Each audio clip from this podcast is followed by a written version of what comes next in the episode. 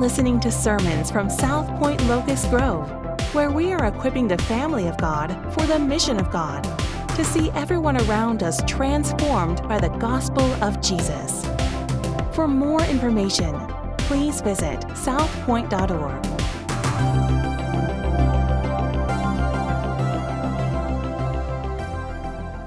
It's so good to see y'all here. It's probably been a challenging and exciting week for you, like it has been for me. I had a funeral in the middle of the week, and then a wedding yesterday, and all of that time working on preparing a message that deals with 45 verses from Daniel chapter 11.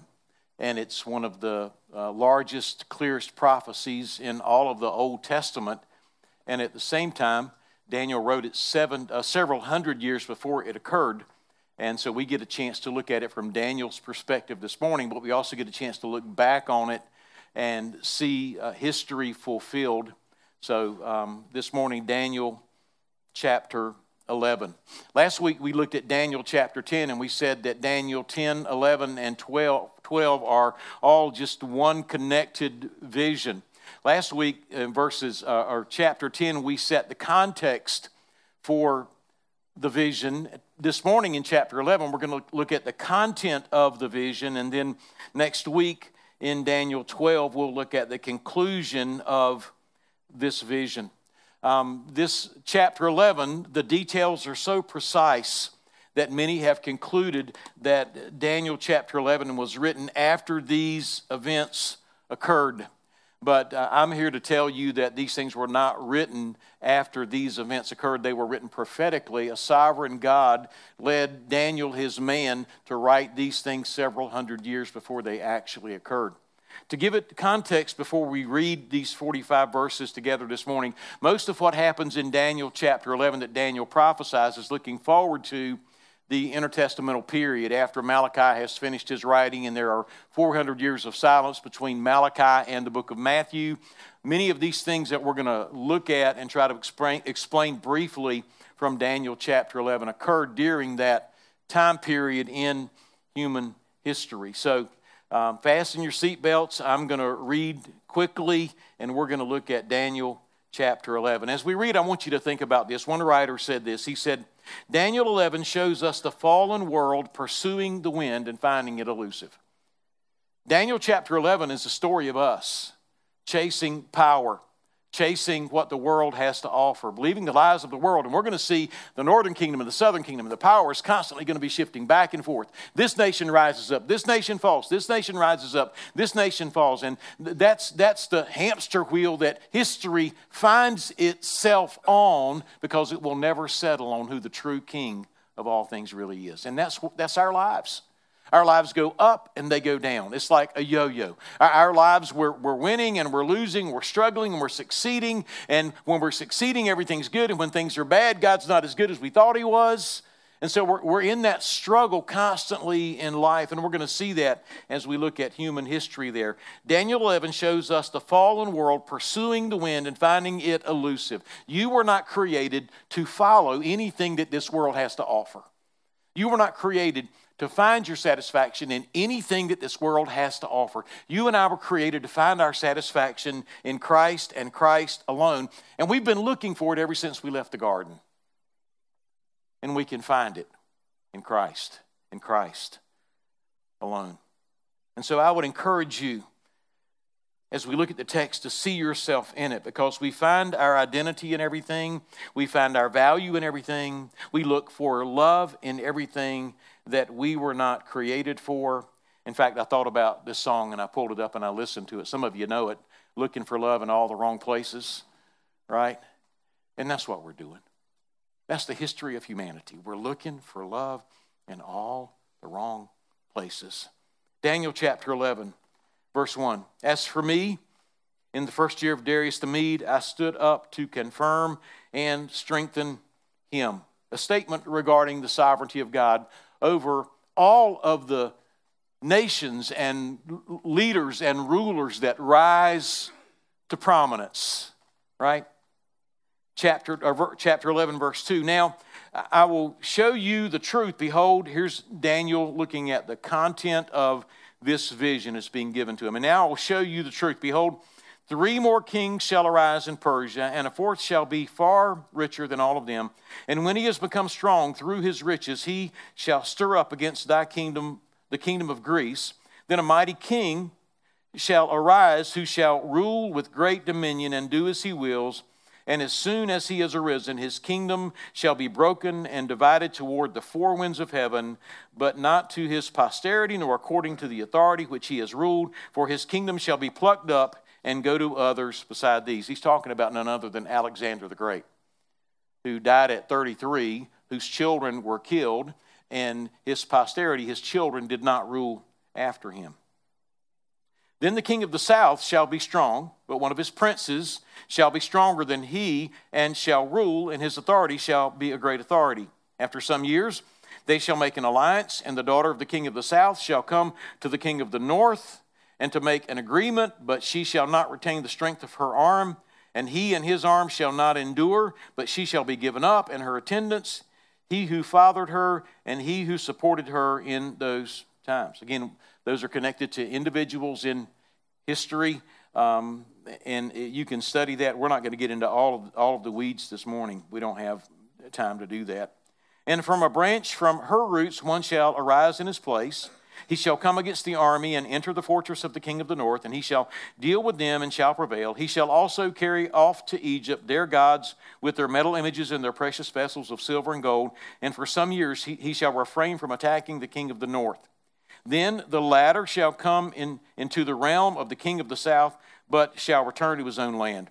Verse 10, his son shall wage war and assemble a multitude of great forces, which shall keep coming and overflow the pass through, and again shall carry the war as far as his fortress. Then the king of the south, moved with rage, shall come out and fight against the king of the north. He shall raise a great multitude, but it shall be given into his hand. And when the multitude is taken away, his heart shall be exalted, and he'll cast down tens of thousands, but he shall not prevail. For the king of the north shall again rise a multitude greater than the first, and after some years he shall come on with a great army and attendant supplies. Verse 14, in those days many shall rise against the king of the south, and the violent among your own people shall lift themselves up in order to fulfill the vision, but they shall fail. Then the king of the north shall come and throw up siege works and take a well-fortified city, and the forces of the south shall not stand, or even his best troops, for there shall be no strength to stand. But he who comes against him shall do as he wills, and none shall stand before him, and he shall stand in the glorious land with destruction in his hand. He shall set his face to come with the strength of his whole kingdom, and he shall bring terms of an agreement and perform them. He shall give him the daughter of women to destroy the kingdom, and it shall not stand or be to his advantage. Afterward, he shall turn his face to the coastlands and shall capture many of them, but a commander shall put an end to his insolence. Indeed, he shall turn his insolence back upon him. Then he shall turn his face back toward the fortress of his own land, but he shall stumble and fall and shall not be found. Then shall arise in his place one who shall send an exactor of tribute for the glory of the kingdom, but within a few days he shall be broken, neither in anger or in battle. That's the first section. Move on to section 2, verse 21. In this place shall arise a contemptible person, to whom royal majesty has been given. He shall come in without warning and obtain the kingdom by flatteries. Armies shall be utterly swept away before him and broken, even the prince of the covenant. And from the time that an alliance is made with him, he shall act deceitfully, and he shall become strong with a small people. Without warning, he shall come into the richest parts of the province. He shall do what neither his fathers nor his fathers' fathers had done, scattering among them plunder, spoil, and goods, but shall devise plans against strongholds, but only for a time. And he shall stir up his power and his heart against the king of the south with a great army. And the king of the south shall wage war with an exceedingly great and mighty army, but he shall not stand, for plots shall be devised against him. Even those who eat his food shall break him. His army shall be swept away, and many shall fall down slain. And as for the 2 kings, their hearts shall be bent on doing evil. They shall speak lies at the same table, but to no avail. Sounds like contemporary politicians. For the end is yet to be at the time appointed. clear to understand that. They're talking about things that have happened already historically. He's not talking about things at the end. So, and he shall return to his land, verse 28, and with great wealth, but his heart shall be set against the holy covenant, and he shall work his will and return to his own land. At the time appointed, he shall return and come into the south, but it shall not be this time as it was before. For ships of Kittim shall come against him, and he shall be afraid and withdraw, and shall turn back and be enraged and take action against the holy covenant. He shall turn back and pay attention to those who forsake the holy covenant. Forces from him shall appear and profane the temple and fortress, and shall take away the regular burnt offering, and they shall set up the abomination that makes desolate. He shall seduce with flattery those who violate the covenant. But the people who know their God shall stand firm and take action. And the wise among the people shall make many understand, though for some days they shall stumble by sword and flame, by captivity and plunder. When they stumble, they shall receive a little help, and many shall join themselves to them with flattery, and some of the wise shall stumble, so they may be refined, purified, made white until the time of the end. For it still awaits the appointed time. Verse 36 is the third section that we'll look at today. And the king shall do as he wills. He shall exalt himself and magnify himself above every god, and shall speak astonishing things against the God of gods. He shall prosper till the indignation is accomplished, for what is decreed shall be done. Again, we see the sovereign decree of Almighty God. He shall pay no attention to the gods of his fathers or to the one beloved by women. He shall not pay attention to any other god, for he shall magnify himself above all. He shall honor the God of fortresses instead of these. A God whom his fathers did not know, he shall honor with gold and silver, with precious stones and costly gifts. He shall deal with the strongest fortresses, and with the help of a foreign god, those who acknowledge him, he shall load with honor. He shall make them rulers over many, and shall divide the land for a price. Verse 40, at the time of the end, the king of the south shall attack him, but the king of the north shall rush upon him like a whirlwind, with chariots and horsemen and with many ships. And he shall come into countries and shall overflow and pass through. He shall come into the glorious land, and tens of thousands shall fall, but these shall be delivered out of his hand, Edom and Moab and the main part of the Ammonites. He shall stretch out his hand against the countries, and the land of Egypt shall not escape. He shall become ruler of treasures of gold and silver, and all the precious things of Egypt, and the Libyans and the Cushites shall follow in his train. But news from the east and the north shall alarm him, and he shall go out with great fury to destroy and devote many to destruction. And he shall pitch his palatial tents between the sea and the glorious holy mount, Mount Zion, and he shall come to his end with none to help him. Three things we'll see in these 45 verses, and I'll try to cover them succinctly, and encourage you to look at Daniel 11, compare it to human history. It fits like just like a tongue and groove. That you don't know what tongue and groove is. It's like a hand in glove. Anyway, first of all, we see the futility and depravity of human history, verses 2 to 20. But I want to take in verse number 1, and in verse number 1, we see the sovereign hand of God over the best and worst of human history. The sovereign hand of God over the best and worst of human history. That's what he's telling us here in chapter 11 and verse number 1. The power behind the powers that exist in the world rise and fall according to the will and purpose of God. Human power historically has been temporary and destructive. We know that power corrupts. It always has, and it always will. But make note of this. We need to make note of this today.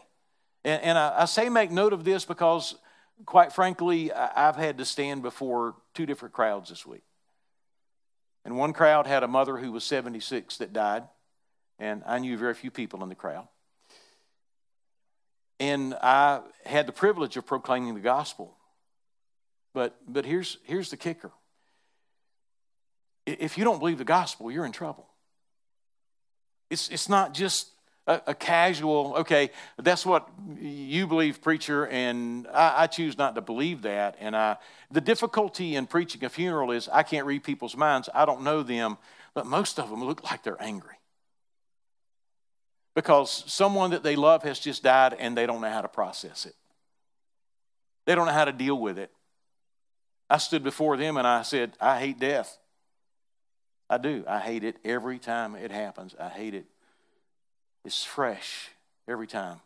And so to stand up in front of people and talk about someone who has passed and try to bring comfort to them and try to bring truth to them is challenging, and you're fighting a battle. But understand there are these two power sources that are operative in the world. There is this power of evil, but there is this power of God. And if you say, I don't believe in God, and I don't believe his word, and I don't believe the truth of the scriptures, and I don't believe in Jesus, you're in trouble today.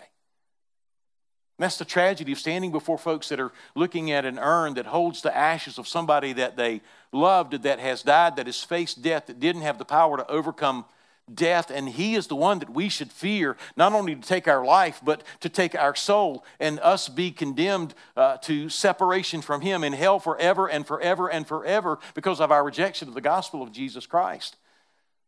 This is not just a think tank that you've come to this morning where we're sharing different ideas, and our ideas are one idea of many ideas. We see through the wickedness in the world and all the patterns of evil in the world that there's definitely something wrong. Nobody can point us back to Genesis 3, but Scripture can, and nobody can point us to the one who will bruise the head, who will crush the head of the serpent and have his heel bruised, none other than Jesus Christ. And so I'm pointing you to him this morning, but I'm also saying that there is a power that we can be sucked into in this world that we read about here in this text that I'll get into a little bit of the details here in a moment. But human power historically has always been temporary and destructive. And as you're sucked into human power, as many of us are, and we love the way that makes us feel, please understand that human power is temporary and it corrupts our soul. But God's power is forever, and God's power is productive, and his truth is marching on. And I would beg you this morning to turn to him. This text is telling us that the hand of God is above the arrogance and the power and the importance and the indecency and the lunacy and the ultimate powerlessness of godless humanity, and that is the majority of the world. What do we see in the text? In verses 2 to 4, we see the rise of Medo-Persia and Greece. That's clear, looking at and attaching these things to history. That's the miracle of this divine revelation, which is prophetic. In Daniel chapter 2 and Daniel chapter 7, we see Babylon, we see Medo-Persia, we see Greece, and we see Rome. In Daniel chapter 2 and Daniel chapter 7. In Daniel chapter 8, we see Medo-Persia and Greece, these two kingdoms. And in these verses here, verses 2 to 4, he's dealing with these two kingdoms and two prominent figures. You can look them up on Wikipedia, Xerxes and Alexander the Great, and read about them. The second thing we see in verses 5 to 20 is the rise of Egypt and Syria.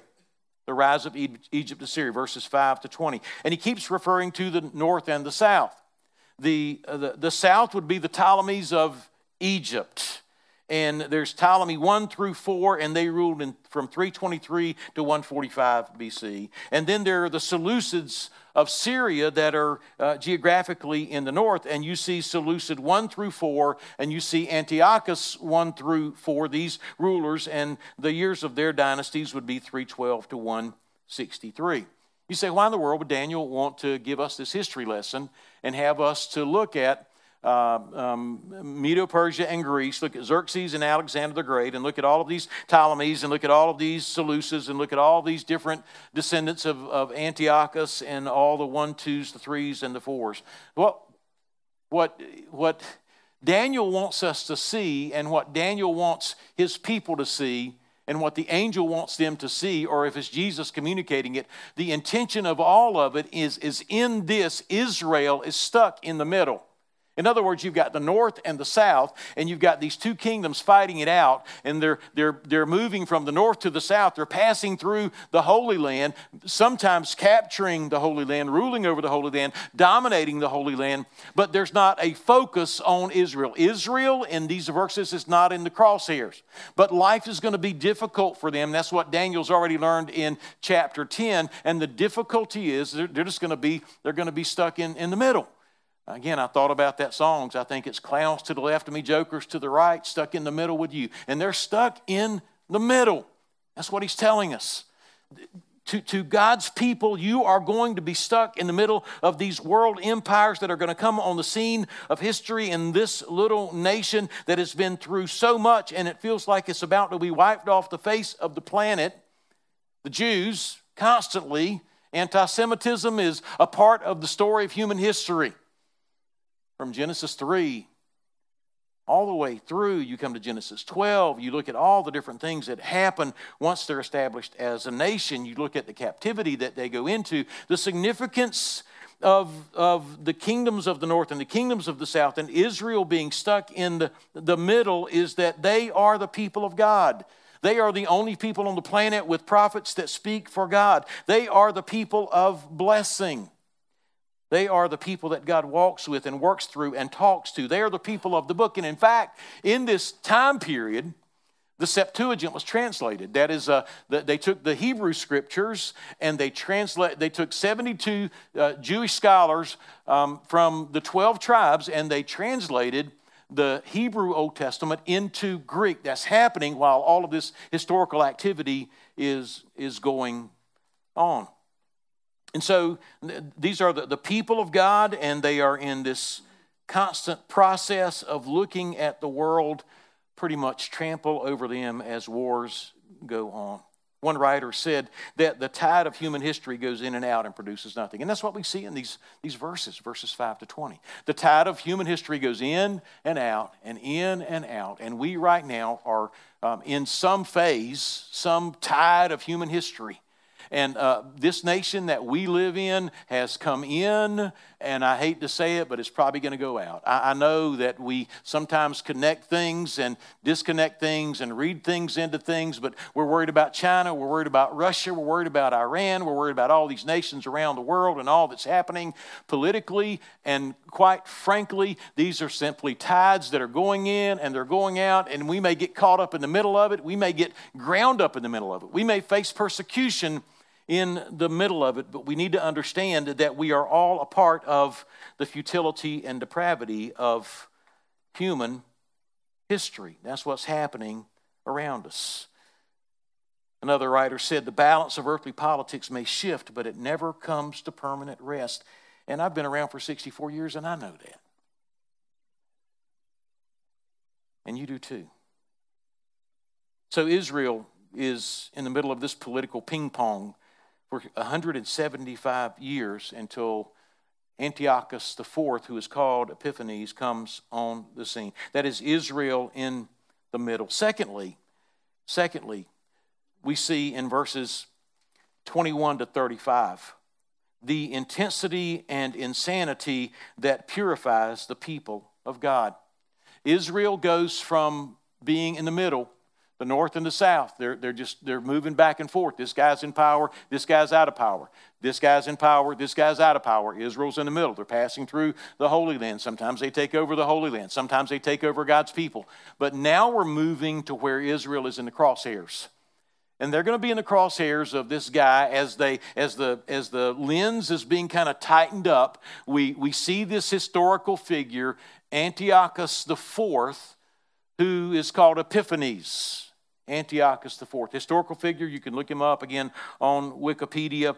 And just giving you an overview of that, we see the intensity and insanity that purifies the people of God. Verses 21 to 35, we've already read them. We're going from Israel stuck in the middle, to Israel being in the crosshairs. Israel having the scope, they're the target, and Antiochus is aiming at them. We read in the text of Scripture that Antiochus is contemptible. He is despised. To the Jews, he is a monster. He is an anti-Semite. He is a deceiver. He is cunning. He is convincing. He is politically skilled. He is manipulative. He is deceptive. He is an alliance maker and breaker. He will sit down to make an alliance and lie his way all the way through it. And Antiochus used every available resource and device at his disposal to obliterate the people of God. I would just warn you to be very careful when you hear people hating on the Jewish people. It's happened throughout history. They have been, many would say, the most despised and maligned segment of people in all of human history. And so this is what Antiochus is doing, and this is what has happened throughout history. And we could mention some of the leaders' names who persecuted the Jewish people. We know that Antiochus worshipped Zeus. That's important because we're going to move, once we get to verse 36, we see someone that many would say is Antiochus, but Antiochus the fourth worshipped Zeus, but there's coming a leader in the future who will worship himself, who will say that he is the king. We'll get to that in a second. So anyway, we see this perverted power, the destruction of the Jewish people. We see that throughout history. Again, we see it in Genesis 3, we see it in Genesis 4, we see it in Genesis 11, we see it in Genesis 16, where Abraham and Sarah decide, hey, we're going to take things into our own hands, and Ishmael comes on to the scene before God makes good on his promise. God always makes good on his promises. We see them go into Egyptian slavery. We see them go into Assyrian captivity and Babylonian captivity, and human history has been the history of anti-Semitism. So there's perverted power, verses 21 to 28, but then there's persecution, verses 29 to 36.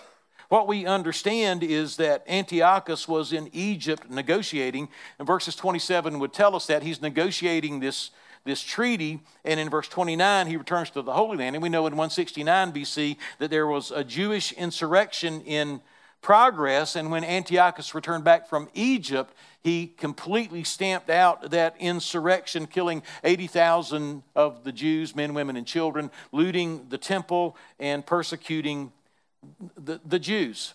And so we see the text bearing that out, and then in 167 BC, we're going backwards, BC, right, 169 to 167, that's moving us toward zero, which then is going to start moving the numbers forward on the calendar. And in 166 to 164, we see the Maccabean revolt. And the Maccabean revolt was significant because we're going to see that played out here in portions of the text. There was a man named Mattathias, and he was a priest, and he had 5 sons, and they revolted against Antiochus. Again, the years were 166 to 164.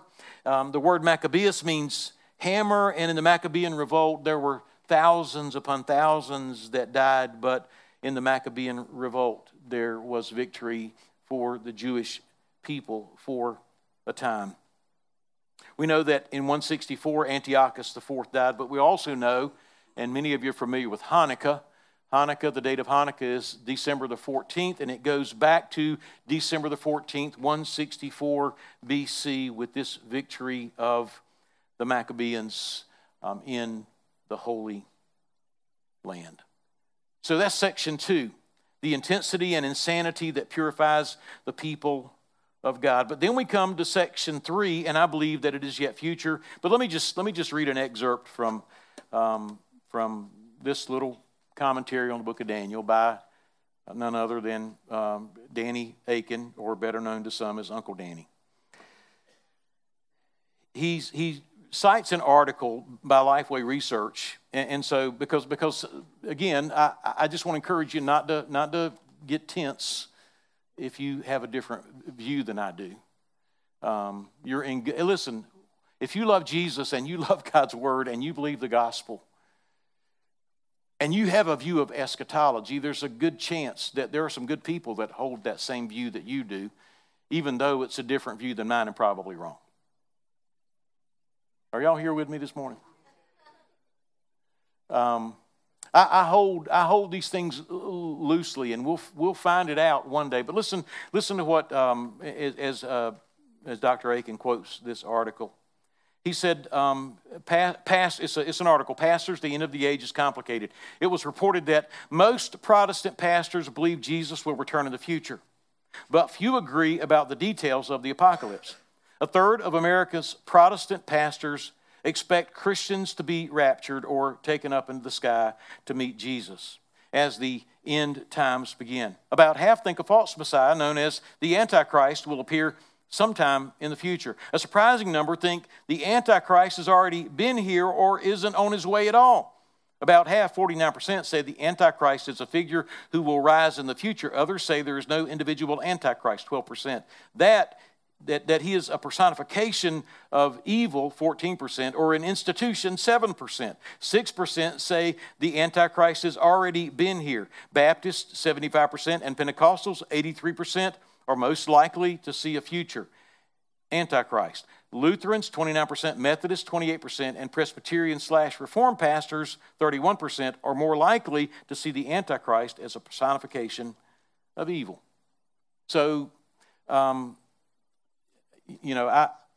we tend to do in the church, and it's a tragedy, what we tend to do in the church is we think if people disagree with us, we attach it to two things. We attach it to intelligence, or we attach it to spirituality.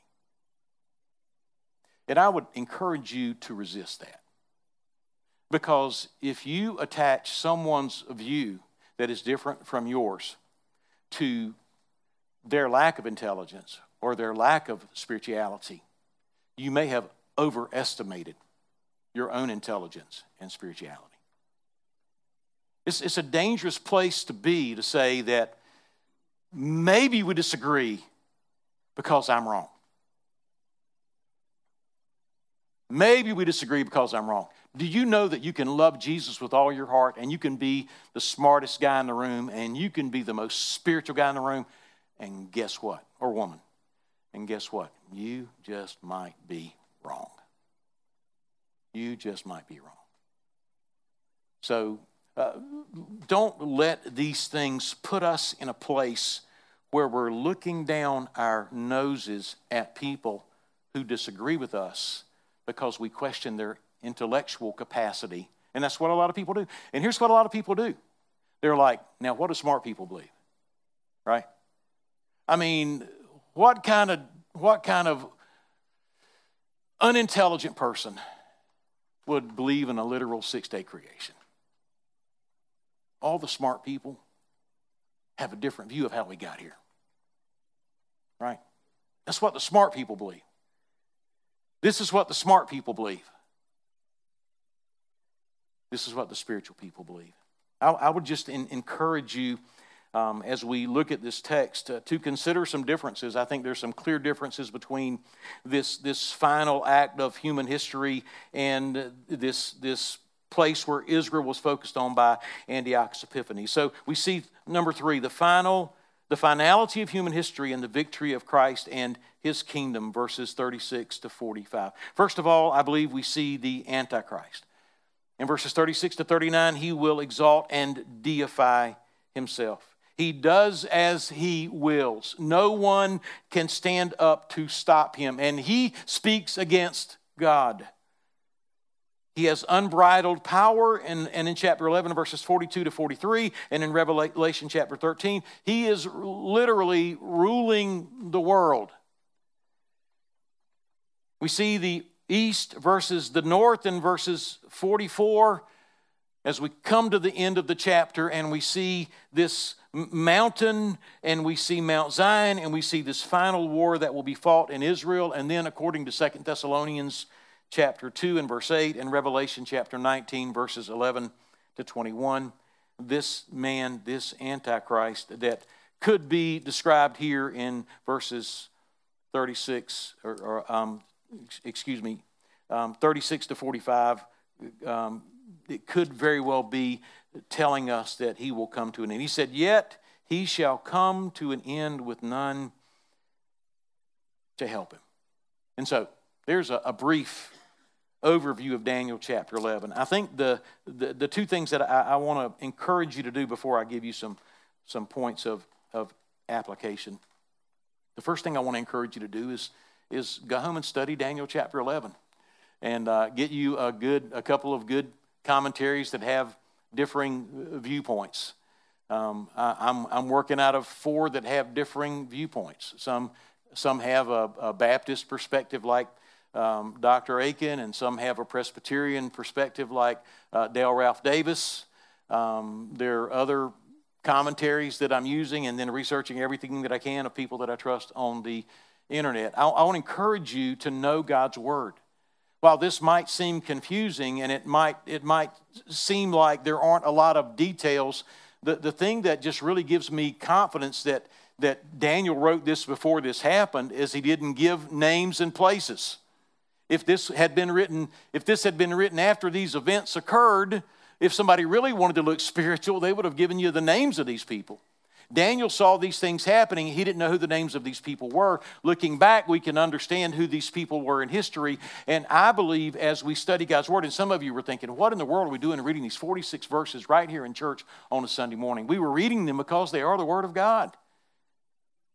And I don't understand them any more than you do as I read through them, but if you'll take a template of human history and you'll lay it over this text of Scripture will make so much sense to you, and your confidence in a sovereign God who is in control of all of history will go up and increase. And so I would encourage you this morning. But the second thing I would want us to do is to ask ourselves, what application can we bring from this text for us this morning? And so I want to again just take the liberty of quoting from Danny Akin and just share this with you. How does this text point to Christ? That's a question we should always ask. How does this text point to Christ? And he gives us several things. We see Antiochus and the Antichrist, perhaps these two figures in one section, the second section, where he's got the crosshairs on the people of God. And then we see the Antichrist, who is future, beginning in verse 36 and going to verse number 46. He compares Antiochus and the Antichrist to Jesus Christ. And I think it's important that we look at it. Antiochus and the Antichrist were despised. Jesus Christ was desired. Antiochus and the Antichrist were deceitful. Jesus Christ was truthful. Antiochus and the Antichrist hate the Holy Covenant, chapter 11, verse 28. King Jesus loves God's Holy Covenant. Antiochus and the Antichrist desecrate the temple. King Jesus cleanses the temple. Antiochus and the Antichrist abolished sacrifices. King Jesus made sacrifice once and for all. Antiochus and the Antichrist persecute and murder God's people. Chapter 11, verses 32 to 33. Jesus Christ refines and purifies God's people. Antiochus and the Antichrist are willful. Jesus Christ is submissive. Antiochus and the Antichrist exalt themselves. Jesus Christ humbles himself. Antiochus and the Antichrist magnify themselves as God. Jesus Christ incarnated himself as God. Antiochus and the Antichrist blaspheme God. Jesus Christ glorifies God. Antiochus and the Antichrist worships the God of war. Jesus Christ is the God of peace. Antiochus and the Antichrist, their kingdom will come to an end, and the kingdom of Jesus Christ will endure forever. That is where we see Jesus Christ in this text, and I think that is beautiful. And that is critical for us to draw out of this, that we look at the kingdoms of this world, we look at the futility of the kingdoms of this world, and then we see a better king and a better kingdom. And I stand before you this morning as you live in the midst of all of the chaos of this world and all of the confusion and all of the violence and all of the hatred and all of the brokenness and all of the sadness and all of the sorrow. And I'm offering you a better king and a better kingdom this morning. So, how does the text point to Christ? And secondly, what is the end of all things? And I would ask you, as we come to the end of Daniel, to go back to Daniel chapter 2. Daniel chapter 2. Daniel chapter 2, and I want to begin reading in verse number 31. I want to show you the end of all things. Daniel chapter 2, verse 31. Here's Daniel interpreting Nebuchadnezzar's dream. And Daniel looks at all four of these kingdoms in Nebuchadnezzar's dream. He said, You saw, O king, and behold, a great image. The image mighty of exceeding brightness stood before you, and its appearance was frightening. The head of the image was of fine gold. That's Babylon. Its chest and arms of silver. That's Medo-Persia. In the middle and thighs of bronze. That's Greece. Its legs of iron and its feet partly of iron and partly of clay. That is Rome. As you looked, verse 34, a stone was cut out by no human hand, and it struck the image on its feet of iron and clay and broke them in pieces. Then the iron, the clay, the bronze, the silver, and the gold, all of these earthly kingdoms all together were broken in pieces and became like the chaff of the summer threshing floors, and the wind carried them away, so that not a trace of them could be found. But the stone that struck the image became a great mountain and filled the whole earth. That's Jesus.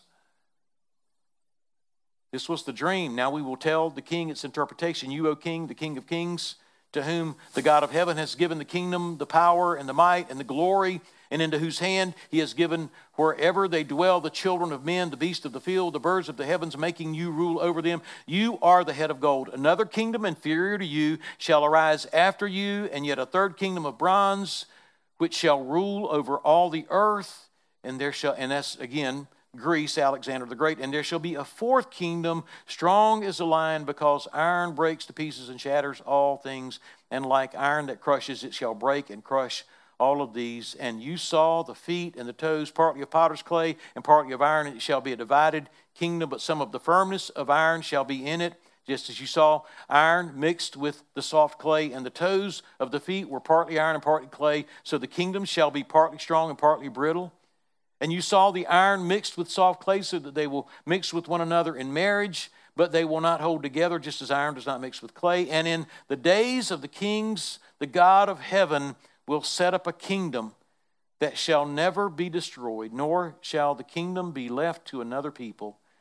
It shall break in pieces all these kingdoms and bring them to an end, and it shall stand forever.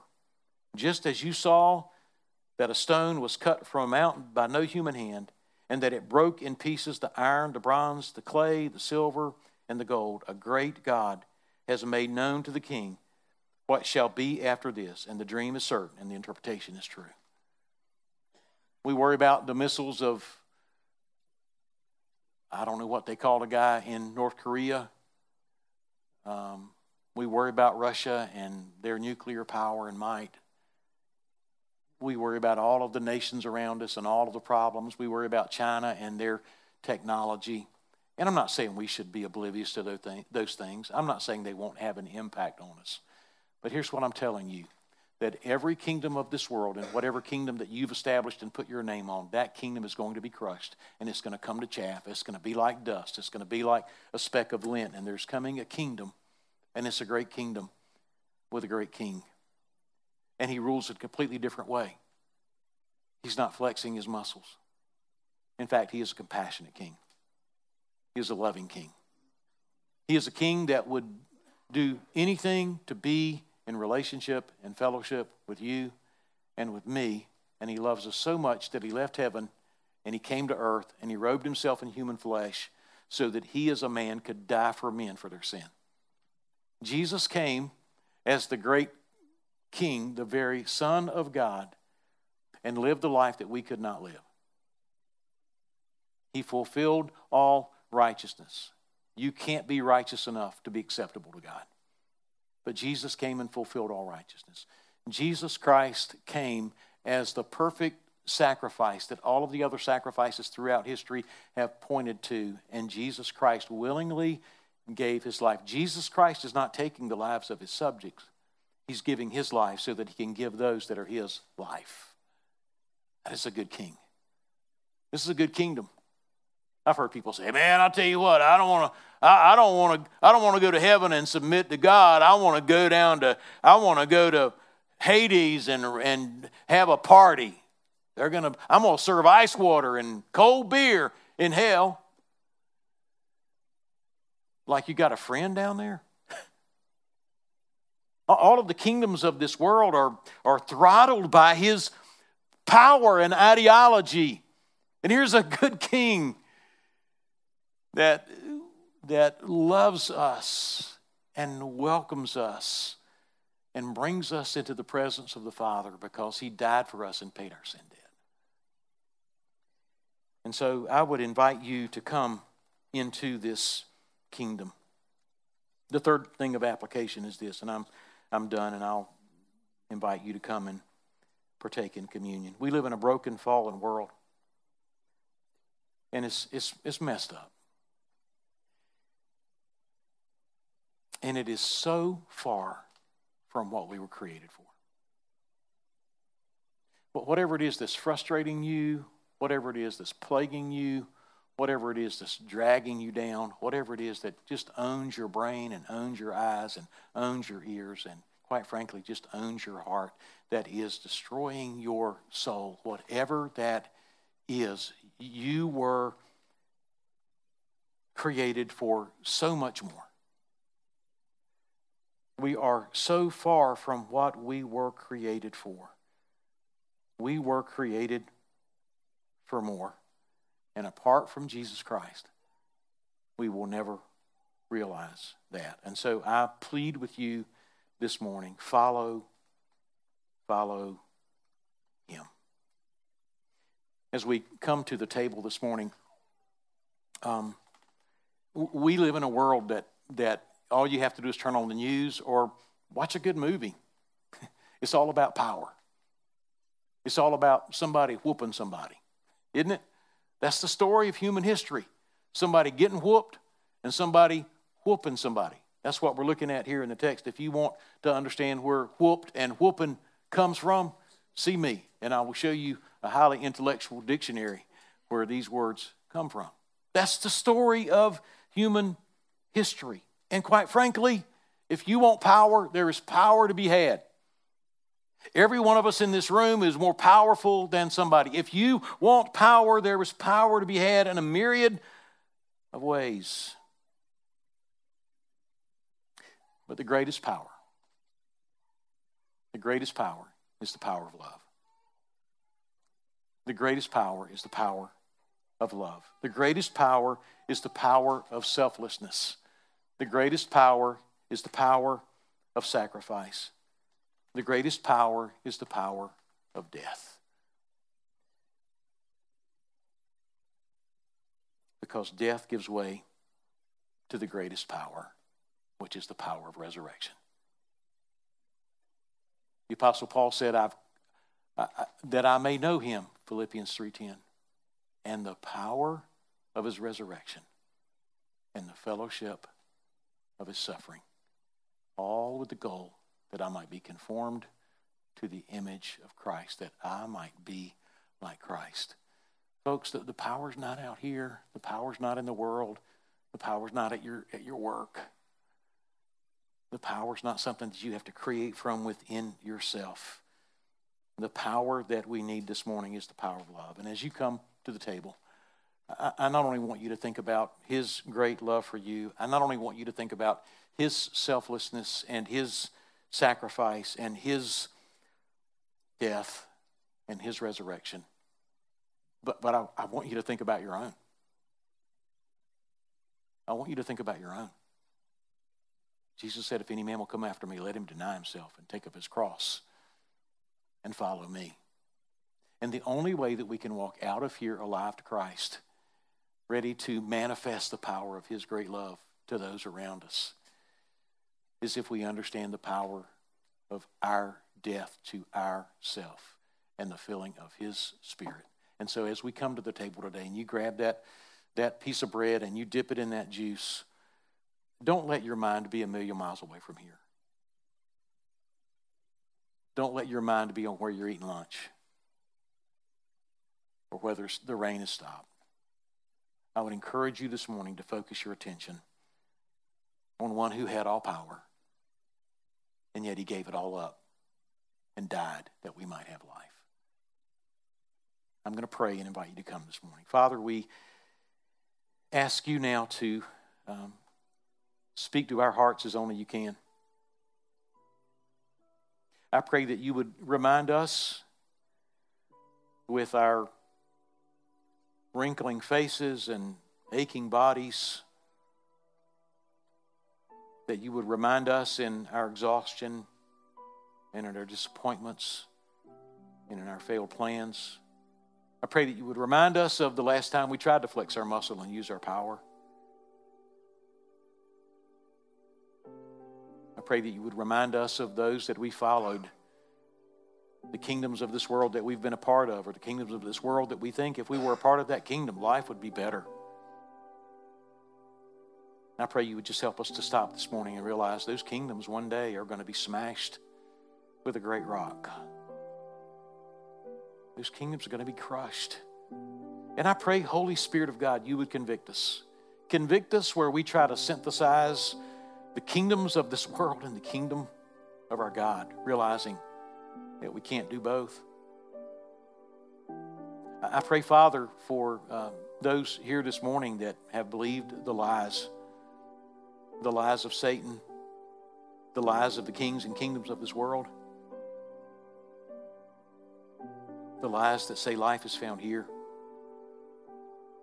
I pray this morning that they would hear our Lord and Savior, Jesus Christ, saying, "Come unto me, all ye that labor, all ye that are heavy laden." I've got rest for you. I promise you it's here. And I pray we would run there this morning. In Jesus' name I pray. Amen.